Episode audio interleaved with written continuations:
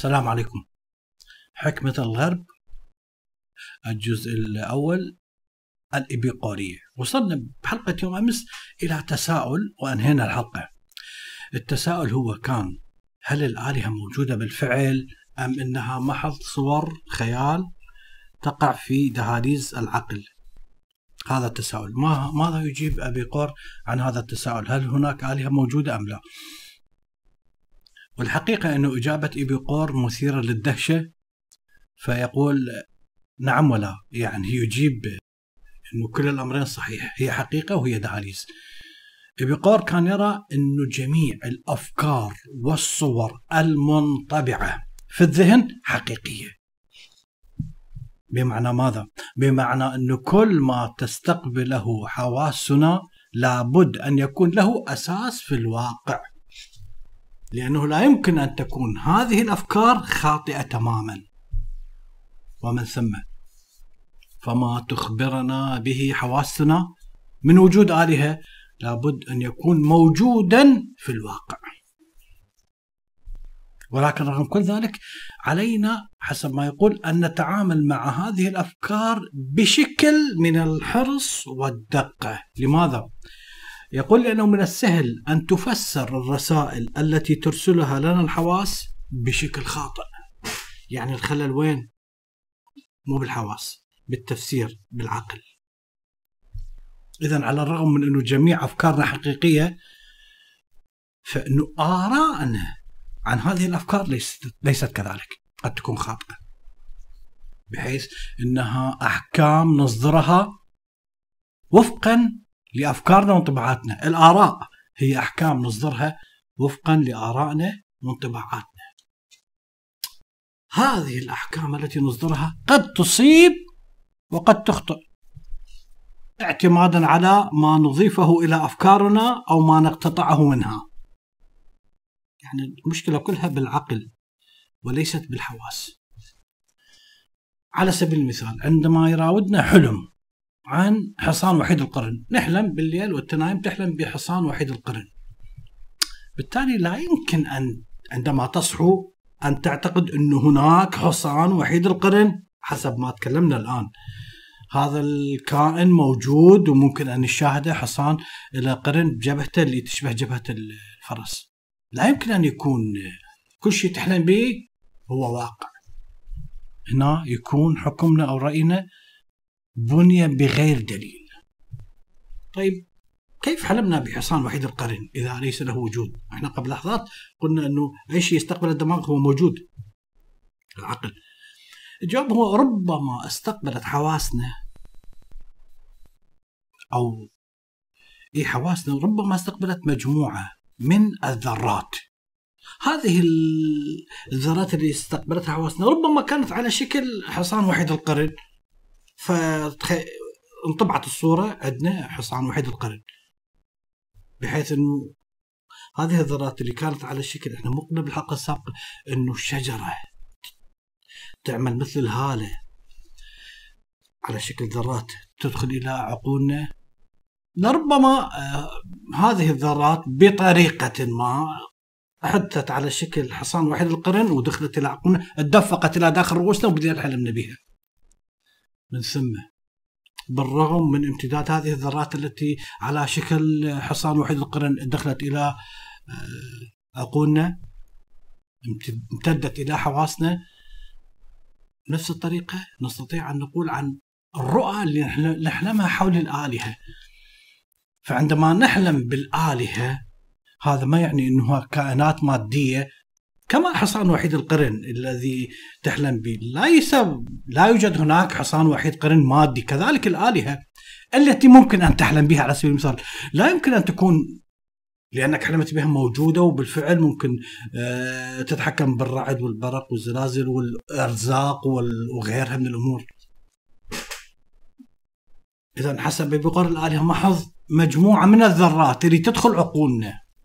بمعنى هي صورة ذرية حقيقية لكنها ليست أجساد مادية حقيقية موجودة.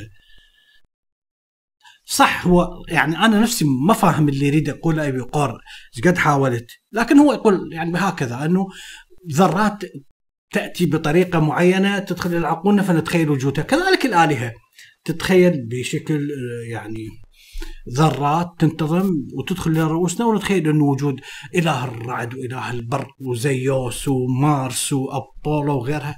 المهم لهذا السبب حسب بقر يمكننا أن نصف الآلهة على أنها موجودة بالفعل وبنفس اللحظة نسج من الخيال. أبي قور يقول بهذه الطريقة نستطيع أن نقول هي موجودة بالفعل وبنفس الوقت هي خيال. شوية صعب. صحيح. لكن مع ذلك إذا كانت الآلهة موجودة فعلا بنفس الطريقة التي توجد بها الكائنات الخرافية فأنت يا أبي قور لماذا لم تنفي وجود الآلهة كما نفيت وجود الحصان ذو القرن الواحد؟ لماذا لا تعترف بالإلحاد على سبيل المثال تقول لا توجد أي آلهة؟ هي محض خيال. يعني على سبيل المثال افرض مجموعة من الناس قالوا نحن ربنا هذا الحصان وحيد القرن وعملوا له تمثال في أحد دور العبادة. مؤكد سوف تسخر من عندهم. سوف تقول لا يوجد آه، رب على شكل حصان وحيد القرن. هاي التخيلات. طيب ما هو الفرق بين الحصان وحيد القرن؟ وهذه التخيلات عن الآلهة هي نفس الشيء. مؤكد سوف تسخر منهم. ما تؤمن بهذا الشيء. والحقيقة هناك يعني من يجيب يقول إنه أبي قار اعترف. يعني عندما تسال لماذا اعترف أبي قار اذا بالآلهة ولو بشكل ضبابي أو شفاهي؟ لماذا؟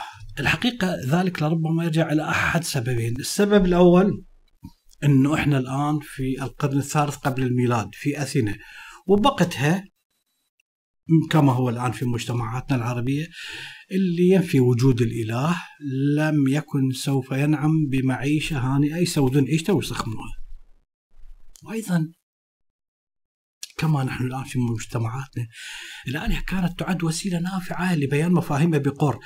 لذلك تلاحظ أي رجل دين مثلا عند قناة على اليوتيوب ملايين المشاهدات. ملايين. بالصلوات بحيث يملؤون الشوارع.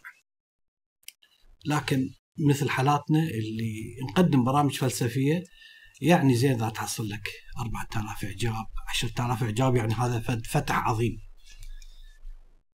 الدين مهم جدا. فلذلك أبي قور يعني سايرهم يعني الحديث عن الآلهة التي تحيا بسكينة وسلام كان أسلوب ناجح للتعبير عن معتقداته فيؤمن بالإله ومع ذلك يدفع وياها المعتقدات اللي يؤمن بها. لذلك مؤكد إنه أبي قور ما كان يؤمن بأيالها يعني بالسر بينه وبين نفسه لكنه لم يكن لديه وقت يضيع بهذه الأمور اللي هي مختصاصة اللي هي اختصاص الشكوكيين. هاي الفلسفة اللي كانت تنتشر بين الفلاسفه آنذاك. أبي قور كان مهتم بالإنسان سعادته ابتعاد عن الخوف والقلق. هذه المسألة اللي حاول ابي قور معالجتها أصلا ترجع إلى عهد سابق قرنين أو أكثر إلى عهد ديمقريطس. وتذكرون بالحلقات حكمة الغرب عن ديمقريطس ماذا قال؟ ديمقريطس قال, ديمقريطس قال أن الحواس تعطينا صورة مضللة عن العالم. لماذا؟ لأن الحواس تصور لنا الأشياء حلوة مرة ساخنة باردة أو غير ذلك من الصفات بينما أنه في الحقيقة لا يوجد لا شيء حلو ولا مر ولا حار ولا بارد كل الموجود هو ذرات وفراغ. كان وقتها ديمقريطس يرى أنه بعض الخصائص مثل المذاق اللون الحرارة هو موجود بالعقل لا ليس له وجود بذاته ليس له وجود واقعي. هي مجرد انطباعات تتكون في عقولنا تتأثر بتجمع الذرات. لذلك ممكن شيء واحد يتذوقوه شخصيا واحد يقول هذا حلو هذا شخص آخر يقول لا هذا مر. شخص يحبه شخص ما يحبه. اذا هي انطباعات داخل الدماغ. نفس الشيء قال بيقول ان الإنسان لو شك في كل ما تملي عليه حواسه سيكون أشبه بالإنسان الذي يبحر في قارب بدون مجداف. هكذا. مع ذلك يقول إذا شككت في جميع الحواس فلن يبقى لديك أي معيار تعرف من خلاله صدق الحواس أم كذبها. لذلك يقول نفرض على سبيل المثال إذا شخص من بعيد يرى برج. هذا البرج على مرمى من البصر. مؤكد سوف يبدو إلى دائري. لكن كل ما يقترب من عنده سوف يرى أن هذا البرج على شكل مربع. كيف؟ سوف يعرف أنه شكل الدائري الظاهر كان محض خداع بصري. لكن هل نستطيع أن نقول إن الحواس خدعتنا؟ لا ما خدعتنا. الحواس، كيف؟ يرى أبي قر أنه رغم أن الحواس هي اللي بالبداية أعطتنا انطباع أنه دائري. هي نفس الحواس التي عن بعد طبعا عن بعد الحواس دلتنا إلى أنه هذا البرج دائري هي نفس الحواس التي عن قرب عرفتنا إنه شكله مربع وليس دائري عندما ننظر إليه عن قرب. اذا الحواس ما خدعتنا. انتهى إبقار إلى نتيجة. إنه الحواس عندما نحيها جانبا ولا نعتمد عليها نهائيا لا يوجد أي بديل. طبعا على العكس من عند ديكارت ينحي الحواس يقول تخدعنا ويأتي بالعقل. اذا طالما أننا في وقت بقول نفتقد الدليل ليس أمامنا. كما يقول بقرش هو الاعتماد على الحواس في تلقي المعرفة رغم كل شيء. اذا يتلخص الحل لدى إبيقور في معرفة طبيعة عمل الحواس وحدود قدرتها. هذه الحواس تعمل ببساطة من خلال تح... تقوم هذه الحواس بتخزين مجموعة من الأشكال الذرية التي نستقبلها. هذه الوظيفة ليس هناك داعي أن نتعب أنفسنا ونقول أنه هي محل شك. هي ليست يعني نجزم بصحتها 100% ليس هناك داعي. لكن على الرغم من أنه يمكن الثقة فيما نستقبله من حواس هناك شك كبير في هذه الحواس لكن الإشكال التي نراها كل الأشكال التي نراها والتي تتخذها الذرات على على أشكالها يمكن أن تحدث لها تشوهات كما تحدثنا في الحلقة السابقة عند اختلاطها بالهواء. خلال عملية الانتقال فعندما نرى شيء ونستقبل ذرات هذا الشيء يحدث تشوهات بسبب اختلاطها بالهواء بسبب دخولها إلى دماغنا إلى العقل بالتحديد. وتناول لوكريتيوس مثال البرج بالتفصيل. قام بتحليله. قال إنه موجات الذرات المرتبة والمنظمة التي تخرج من هذا البرج إلى حو... إلى أعيننا إلى عقولنا هذه الذرات تشوه عندما تنتقل إلى مسافات طويلة عبر الهواء حتى تصل إلى أعيننا. بالتالي سوف تتبلور على شكل دائرة الأطراف عند الأطراف بحيث نرى البرج دائري هو ليس دائري؟ هذا هو سبب ظهور البرج بشكل دائري عندما نكون على مسافات بعيدة وعندما ننظر إلى البرج عن قرب أن الذرات لا. تنتقل عبر مسافة قصيرة. إذا سوف تنتقل لنا بدون حدوث أي تشوه لأن المسافة قريبة. قال إبي قر أنه بعض الانطباعات التي تتكون من خلال الحواس تكون أكثر وضوحا وتمييزا من غيرها. الانطباعات التي لا تكون واضحة وغير متميزة هذه الانطباعات لا يمكن الاعتماد عليها. طيب ماذا عن أحلامنا والرؤى التي نراها؟ تلك الرؤى الضبابية المتذبذبة حول الآلهة حول الأشياء البعيدة. يقول لا يمكن الاعتماد عليها أو الوثوق في النتائج التي تخبرنا تخبرنا بشأن العالم الخارجي. بينما هناك انطباعات جيدة ممكن أن نؤمن بها ممكن أن نعتمد عليها. مع ذلك يبين لك ابن قر أنه كلما حدث اقترابك من الشيء زادت إمكانية الاعتماد على أنه الانطباعات التي تراها صحيحة. لذلك رأي بيقر أن التعامل الحريص والدقيق مع الانطباعات اللي نكونها سوف تمكننا من تفادي التفسير الخاطئ. ومن ثم نتجنب آراء أو اعتقادات خاطئة بشأن الشيء الذي نراه. لكن للأسف إبقور نفسه ارتكب يعني هو أعطانا قاعدة سوف يخالف هذه القاعدة سوف يرتكب خطأ كبير عندما اعتنق إحدى هذه القواعد اللي أعطانا الآن. كيف؟ بيقول قال إنه طول طول قطر الشمس قدم يعني 30 سنتيمتر. يعني الشمس هذا حجمها. هذا هكذا كان يعتقد بيقول إنه الشمس بالفعل إحنا نراها هذا هو حجمها. 30 سنتيمتر دائري قطرها. طبعا بيقول يقول هكذا لأنه ما حسب إنه الشمس تبعد عن الأرض 150 كيلو متر لم يحسب هذا البعد الهائل الذي يحول دون الحكم عليها. بالتالي أخطأ. والحقيقة إنه هذا لا يعد خطأ في مبادئه في قواعد اللي اعطانا اياها إنما الخطأ يكمن في كيفية تطبيق هذه المبادئ وهذه القواعد. اذا خطأ ابن بشأن تقدير للشمس على اعتبارها قدم واحد 30 سنتيمتر هذا لا يعني أن الحواس دائما ترتكب مثل هذه الأخطاء. كان ابن يرى انه مصدر الخطأ دائما هو هو الناس وليس الحواس. يقول لوكريتيوس هذه التهمة لا تلصق بالعين بإنما تلصق بالعقل. العقل هو اللي يفسر الأحكام التي يراها خطأ. العين ما لها علاقة. العين مثل الكاميرا تلتقط الصورة تعطيك هذه الصورة اللي التقطتها. الخلل وين؟ بالعقل. العقل دائما هو محل الخطأ.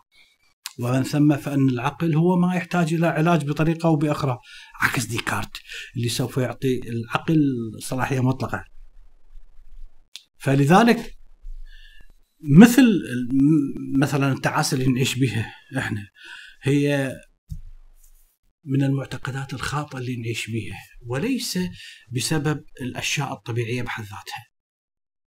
يعني إذا نريد نلقي الخطأ على من؟ اللوم نلقي على من؟ نقع على تفسيراتنا الخاطئة للأشياء، لا على ما تنقله لنا الحواس بصورة مجردة، إحنا نحن كونا صورة خاطئة عن ما رأيناه. في كلتا الحالتين الطبيعة ليست هي مصدر مشكلاتنا. المشكلة موجودة في تفسيرك لهذا الشيء لأن الطبيعة في الأصل هي مصدر كل خير.